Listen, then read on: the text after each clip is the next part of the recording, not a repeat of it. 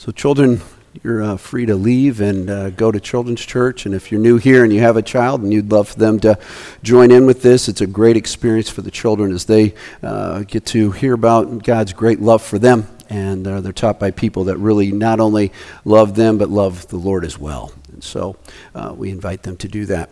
Uh, a couple of weeks ago, or I think maybe even this past week, uh, many of you received a letter from me about our Christmas offering this year. And it's broken down into two parts. The first is going to be for a, a staff love gift uh, that uh, that our staff does a this team of folks does an amazing job here and and from uh, office stuff to uh, all these other areas that are, are so important uh, to get things done. And so, so that's part of the gift. The second part of the gift is, is for a ministry called Cornerstone Ministries. A number of you have come up to me over the past, uh, since receiving the letter, and you've said, I read the letter, but I need to understand a little bit more what Cornerstone Ministry is. And so, the great thing is it's a local ministry, and uh, one of the, and another great thing is this: is that three of the individuals and the founder of Cornerstone Ministries is uh, is with us today. So, I want to invite up Jordan Curtin and Brian. Come on up here. I'm going to give them a few minutes so that you can, yeah, please uh, give it up for them. It'd be great. So. I've had the privilege of knowing Jordan almost since the time I got here, because uh, uh, Jordan uh, was good friends with Margie, and uh, anytime you're a good friend with Margie, you sort of like know half the population. So, um, but anyway, so you founded this ministry. This is Brian. This is Kurt, who are, are uh, participants or uh, people in the ministry. And so, I want to turn it over to you. Explain to us what Cornerstone does and what you've seen happen in the process. Okay. okay? so, you much, you're welcome, Jordan. So, my name is Jordan Jesse. I am the founder for Cornerstone New Hope Ministries. Um, we are a uh, reentry facility or reentry home for guys coming out of prison. So we normally cater to men that have been incarcerated for 20, 30, 40, uh, 40 years. So we help them, you know, find work. We help them uh, get back on their feet and reintegrate back into society. Uh, we believe in a three-prong approach, which is a, a structured living environment, work opportunities, and then moral rehabilitation. And moral rehabilitation includes biblical principles and being changed from the inside out by the power of Jesus Christ. And and um, you know, my wife and I and our two children, we've welcomed these men into our homes and treated them like our, our, our family. And just seeing just how these men have developed over the years and giving back toward the community to the community and just being uh, just awesome participants in the program. I've been seeing these guys grow for years. I've uh, also participated with Prison Fellowship, so I've known these guys for multiple years um, inside of prison as they went through the tuning program and uh, classes through Prison Fellowship. So just seeing these guys grow and, and you know having them come out into uh, back into society, you know, and just seeing their lives change has been just uh, just an awesome experience. Yeah. So, and and you guys, I mean, you talked about going from the inside out, and it's uh, when you talk about moral rehabilitation, it's it's it, that's that's a nice way of saying we believe that Jesus Christ is going to do the work, you know, and so that's what it boils down to. So that's great. That is great. Yeah, Go so ahead. I'm going to just let uh, Brian just talk a little bit about just his experience into the program. Um, you know, I'm not long-winded like Pastor John, so.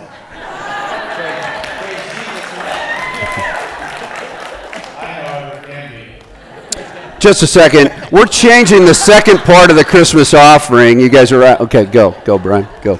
Good morning, and thank you for having us this morning.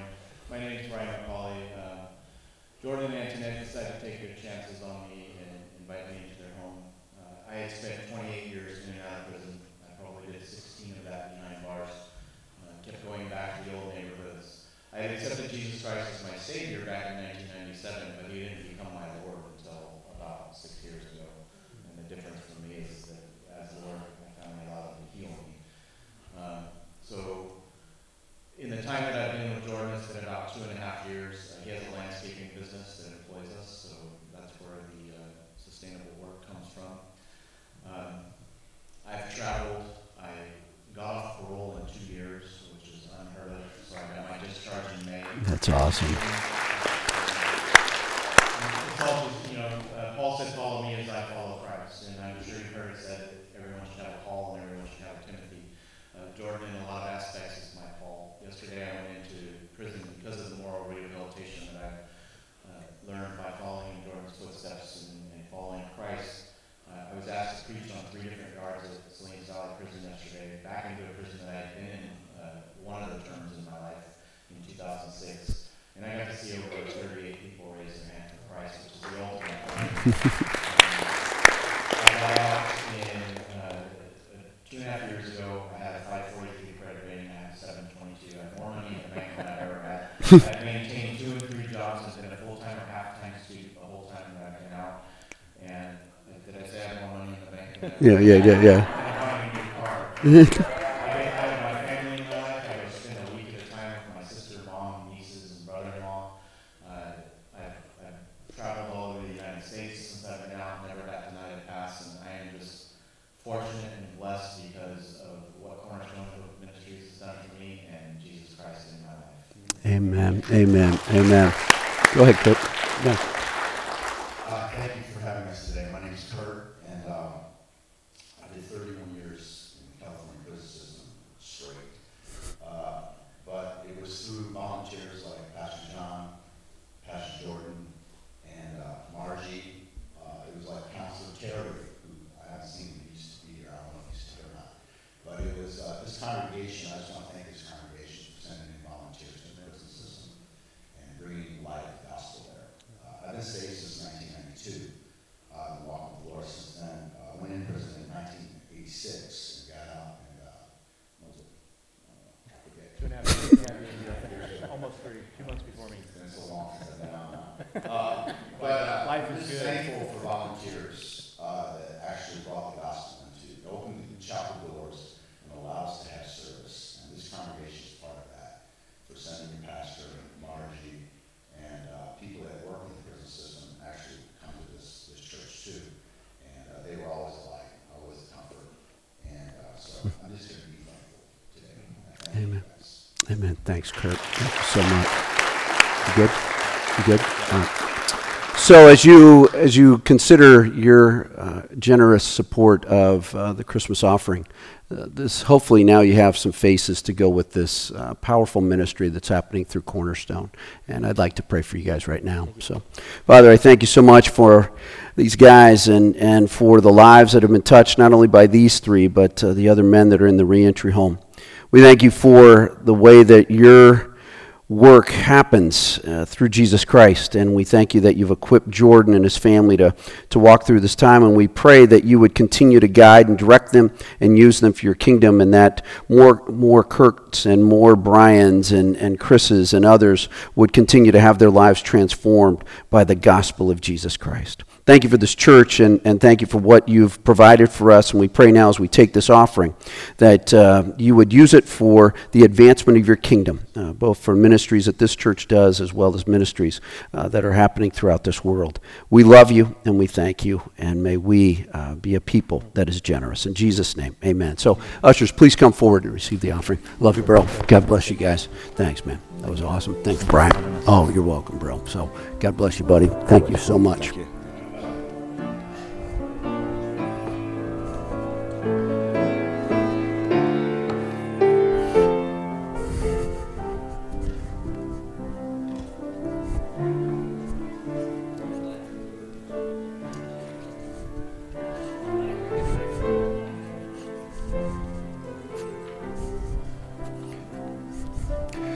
Can you drop this in the uh, in the plate for me? It's good to see you.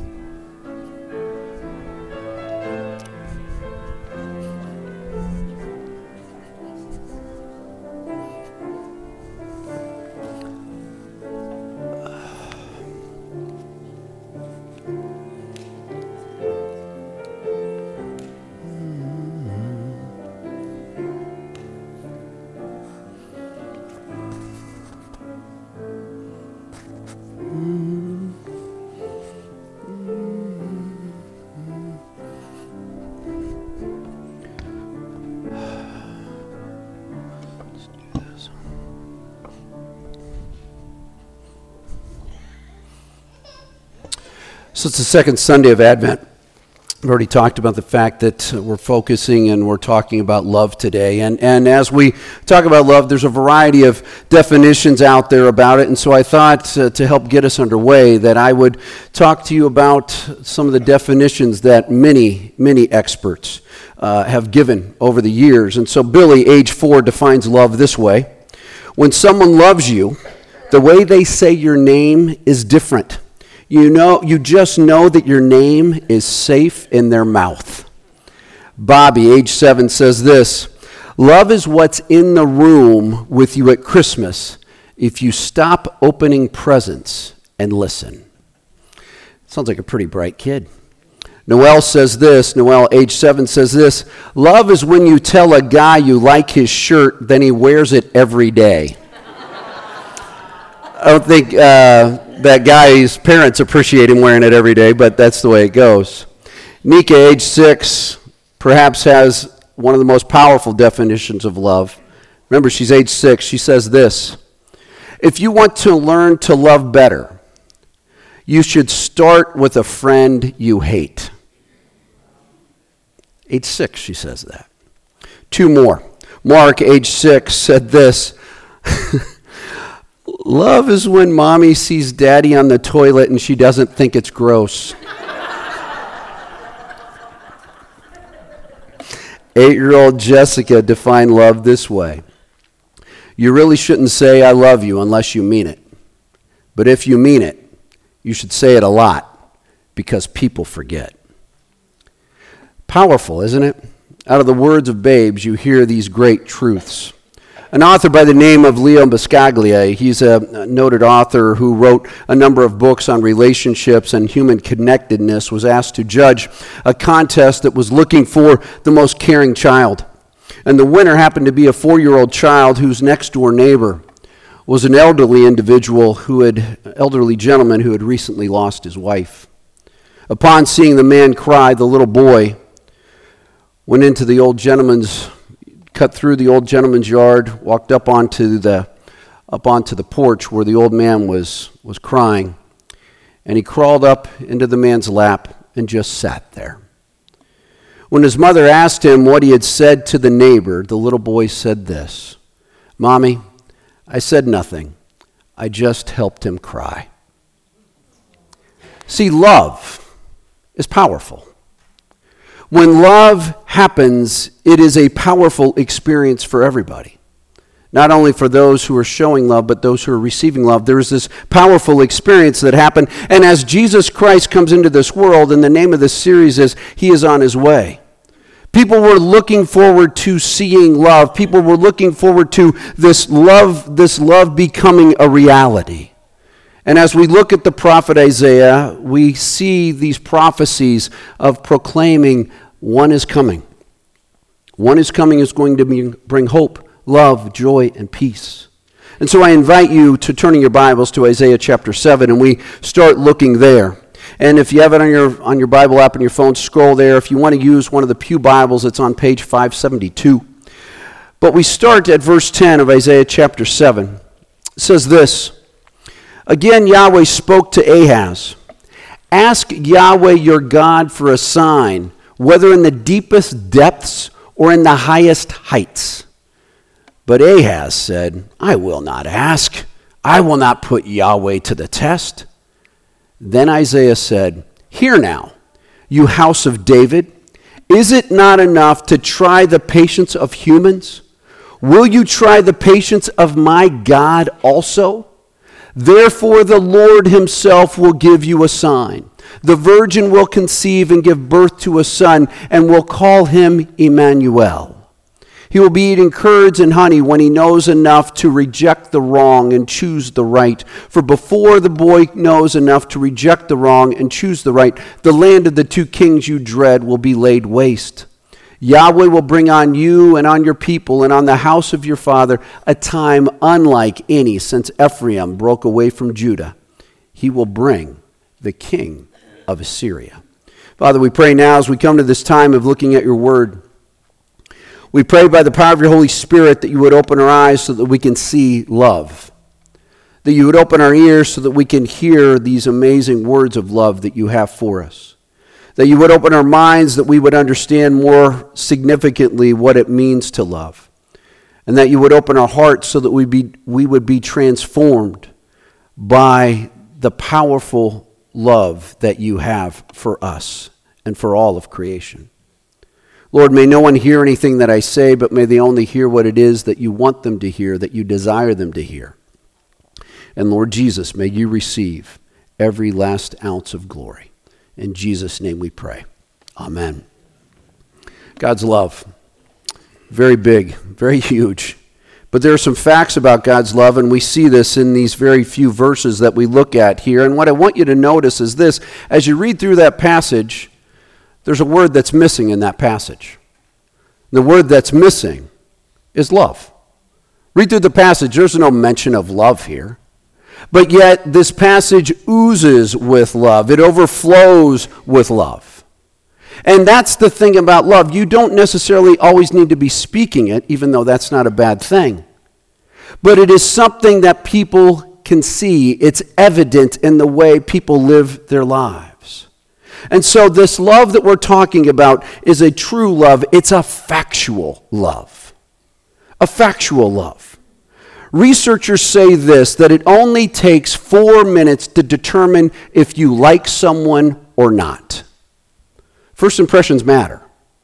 In four minutes, when you meet a new person, you are already making some, uh, you are making some conclusions about whether or not you would enjoy being with this person or not. One of the things, and you've heard me talk about the times that I play golf, and, and within the first 15 minutes, I know if this is going to be an enjoyable round with this person or not. And it's all because of the way they conduct themselves. But within four minutes, you can see that. Expressing gratitude, here's another fact about love. Expressing gratitude towards people you love results in an immediate spike in happiness levels, both for you and the person that you're saying that, that you're expressing this to.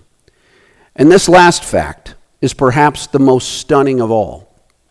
The reason why it's most stunning is because it was a, a study that lasted for 75 years. That is a long life for a study.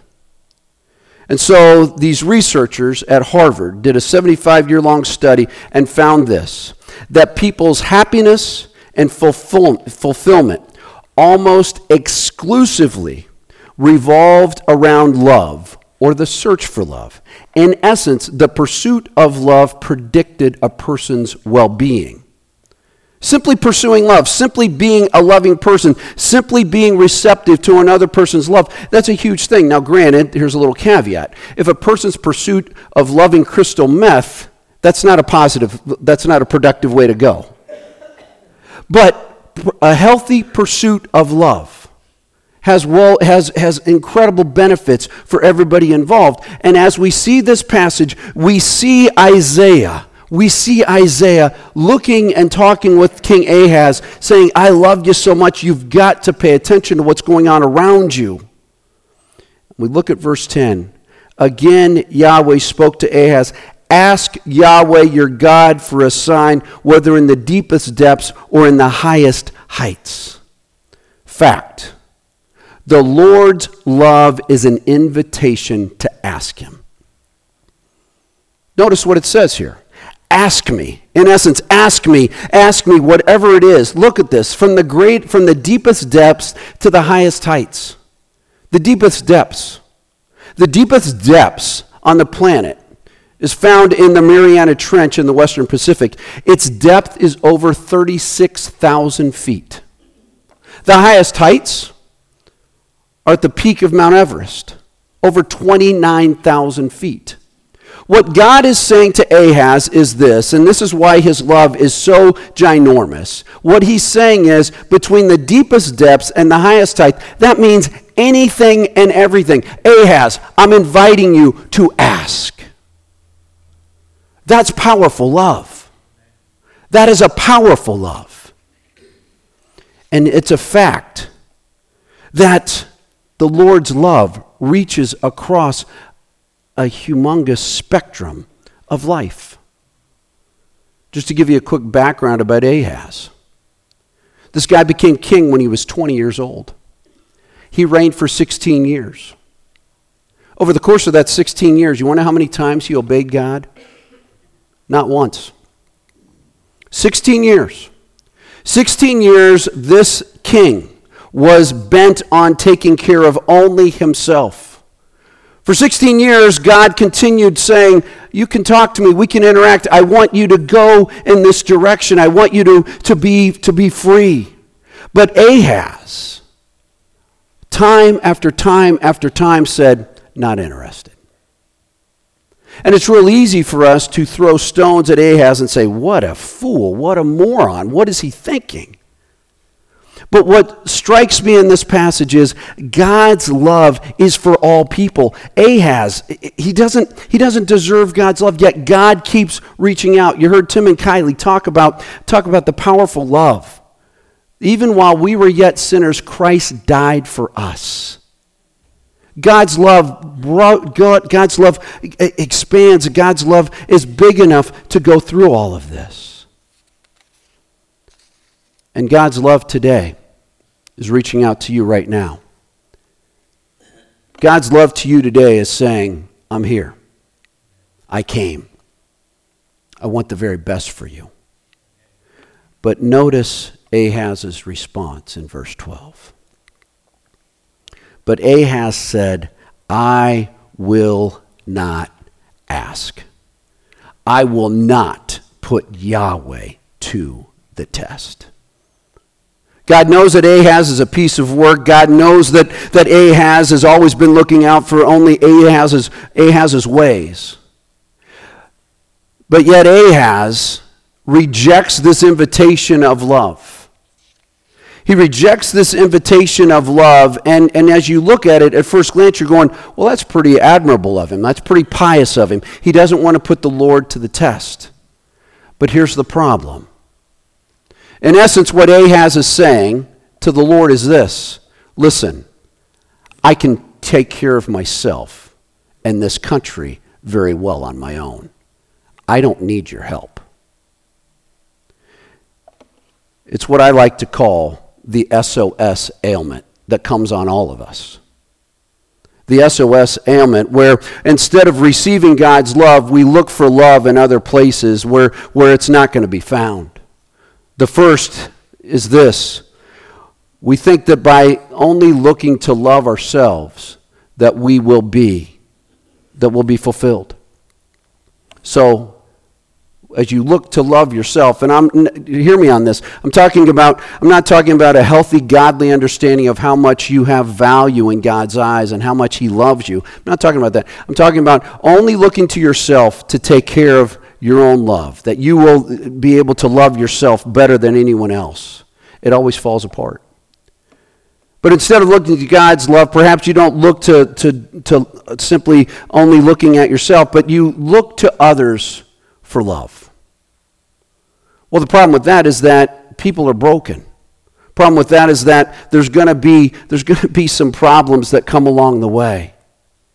And so there's self, there's others that we look for to love us, and then the last one which we struggle with mightily during this time of the season, during this time of the year, and it's this, stuff.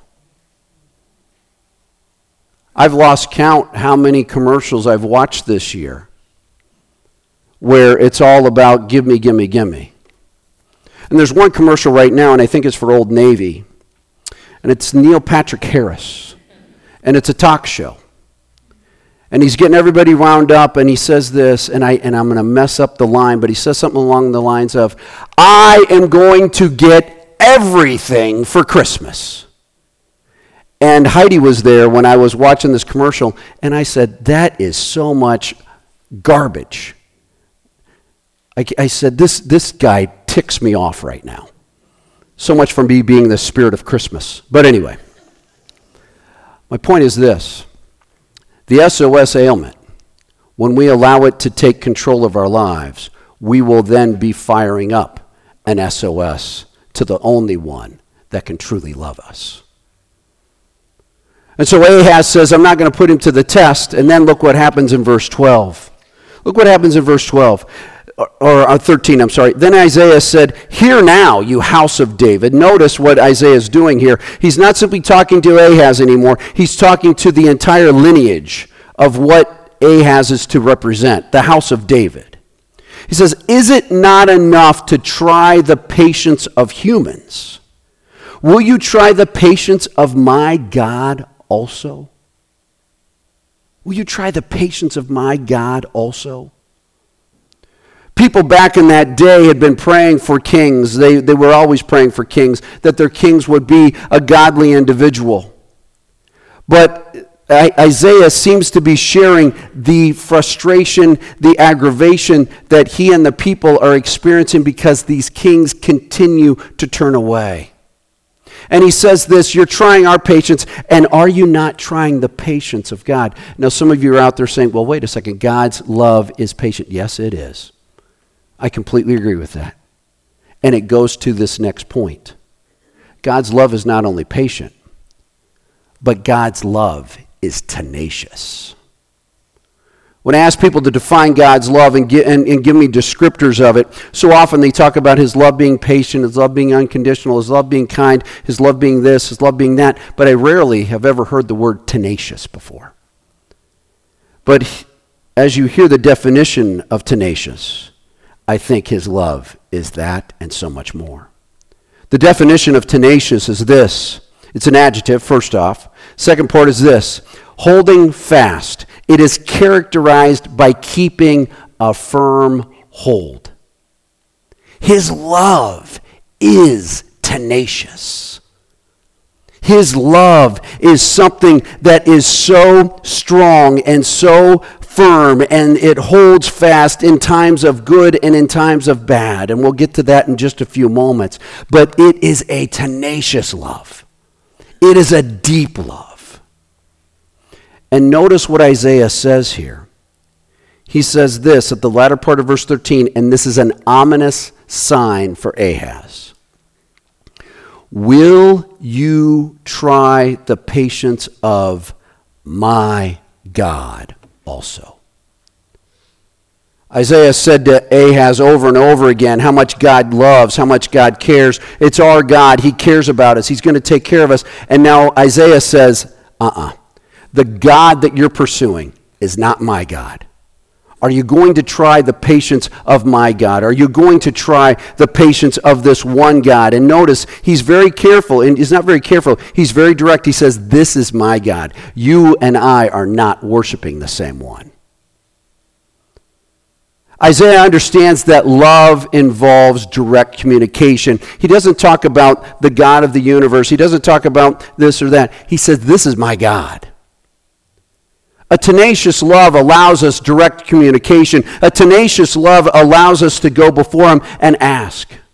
A tenacious love doesn't fail. And when Isaiah under, what Isaiah understands about God's tenacious love, he understands this that God's tenacious love is going to accomplish only what God's tenacious love can accomplish, and it's this His good, pleasing, and perfect will. Whether you accept what I'm about to say or not, it still holds true. God's love for you, God's love for me, is always seeking our best interest. There's never a millisecond, a nanosecond, where God says, Yeah, I'm not too interested. His tenacious love it holds fast, it holds firm. It hangs in there, it doesn't waver. It never wavers. Keep your finger there and flip to Luke chapter 15, please. In Luke chapter 15 has one of, if not the most famous of all parables. It's got to be in the top three in your Bible, starting at about verse 11, if you have these little titles of, of what you're about to read, it'll say the parable of the lost son or the parable, uh, the parable of the prodigal son. First off, it's misnamed. It's not about the lost son, it's about this incredible love that the Father has, this tenacious love that the Father has. So it should be called the parable of God's tenacious love. When I write a Bible, that's what this parable is going to be, okay? But it's about God's tenacious love. And so we're not going to go through the whole story. I want us to go to verse 20 and look at this. So the parable, the, the son comes to his senses. He got up and went to his father. And notice the next part of the verse. But while he was still a long way off, his father saw him and was filled with compassion for him. He ran to his son, threw his arms around him, and he kissed him. God's tenacious love holds fast and firm. The prodigal son had run away, but what do we see here? Notice, first off, the father is looking for his son. He didn't give up on his son. God's tenacious love does not give up on people. God's tenacious love keeps looking. God's tenacious love keeps reaching out. God's tenacious love is there all the time. But then the other thing, and this doesn't get talked about very often, he sees his son a long ways off, which speaks to the depth of this great love that he, this tenacious love that he has for his son. But then also this, it says, he was filled with compassion for him. He ran to his son. Back in Jesus' day, fathers never ran, it was considered undignified. This father runs. God's tenacious love runs. God's tenacious love doesn't care what it looks like. God's tenacious love is pursuing, and that's what's going on here. And so Ahaz has rejected it. Isaiah says, listen, this is, my God is, is going to get this done. And we're back to Isaiah chapter 7. God's love holds fast and it holds firm because his love does not waver even when we waver. That's love. That's tenacity. That's that tenacious love. And notice what Isaiah says here in verse 14. Therefore, in essence, what he's saying to Ahaz is listen, since you're not going to go forward on this, I want you to know, and perhaps you think that you've got this all figured out, I want you to know what? God's bigger. And this is what God's going to do. And it's the verse that, that we hear during this time of the year all the time. Therefore, the Lord himself will give you a sign. The virgin will conceive and give birth to a son and will call him Emmanuel. Notice what Isaiah says here. He says, The Lord Himself will give a sign. Meaning, God Himself is going to be involved in this. This isn't some humanity made up thing. This is God Himself giving a sign. It's God Himself working in the midst of history. It's God Himself coming into play here. Because notice what He says The virgin will conceive and give birth to a son and will call him Emmanuel. His fast, firm love is clearly seen. How do we see it? Emmanuel. God with us. John chapter 1, verse 14 talks about the Word became flesh and dwelt among us. The Greek there is talking about he tabernacled with us, he sat down, he lived among us. He understands us entirely. His tenacious love was willing to come in to the situation. And in Isaiah, and in, in Isaiah's situation here, he's, he's lecturing Ahaz, saying, Listen, your time is going to come to an end, but God's not done. God's not going to be done, Ahaz. Because there's going to be one who rises up. And notice this, we need to talk about this for just a moment, and this will be a perhaps a, a Thursday night Bible study that'll do some time. But in verses 15 and 16, he's talking about what's going to happen in Ahaz's present day, that there's going to be one who rises up, a youngster who's going to come along and will pay attention to God. So it, this, the thing about Isaiah's prophecy is it has a present day reality for Ahaz, and it also has a future reality in Jesus Christ. And so we see this going on, and notice what he emphasizes here is that there's a choice between the wrong and the right. God's love not only is factual, God's love is not only tenacious, but God's love is also decisive. It's a decisive love. He will choose right over wrong, He will reject the wrong and choose the right. And that's what Jesus Christ does. does. Jesus chooses rightly all the time. He chooses rightly all the time. You want to have a very quick discussion? Ask anybody, hey, did Jesus ever make a mistake? No, he didn't. Why? Because he chose rightly all the time. He understands the crossroads that we, enter, that, that we have. He understands the fork in the roads that come up because he lived it out. I can go this way or I can go this way. He understands what it's all about. And in Hebrews chapter 4:15, we're told this that he was tempted in every single way that we were, yet was without sin. In your Bibles, I would encourage you to, to, to underline Hebrews chapter 4, verse 15. I'm, i may very well do this, but, but I think I refer to that verse more than about any other verse in the Bible. Why do I refer to it? It's because I'm reminded constantly that Jesus Christ understands my situation entirely. That tenacious love made a decision, made a decision to go the way that is best that decision always chooses the right rather than the wrong. And so, in this, in this entire experience, we come to verse 16 and 17. It says this For before the boy knows enough to reject the wrong and choose the right, the land of the two kings you dread will be laid waste. Now, here's the kicker in verse 17 Yahweh will bring on you and on your people and on the house of your father a time unlike any since Ephraim broke away from Judah. He will bring the king of Assyria. Remember what I said earlier about SOS? We go looking for love in ourselves, we go looking for love in other people, we look for love in stuff. Ahaz made a decision, and he said, I'm looking to be taken care of by somebody other than God Himself. Ahaz made a decision to align himself with Assyria. And notice what the last line says. That decision is going to be the death of this people. The very one that you placed your hope in is going to turn on you and ruin everything.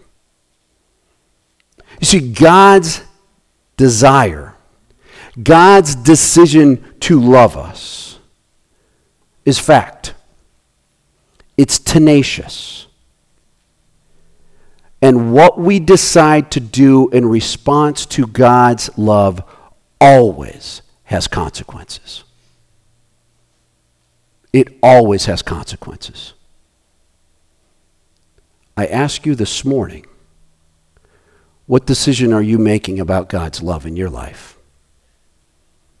as we go into this time of, of, of, of getting closer and closer to celebrating his arrival, we have decisions to make. We have decisions to make. Are we going to receive his love or are we not going to receive his love? And the Lord made the decision to love us by becoming one of us. Can you get your mind around that? The God of the universe decided to become one of us. Why? Because he has a tenacious love, he has a factual love, and he decided to love us all the more by, coming, by becoming one of us. He made that decision. And we have to flip it. And here's the flip. What will you decide about his love? That decision that decision means everything. It's a fact that God loves us. He gave His only Son to die for us, that whoever believes in Him will not perish, but have eternal life. That's love.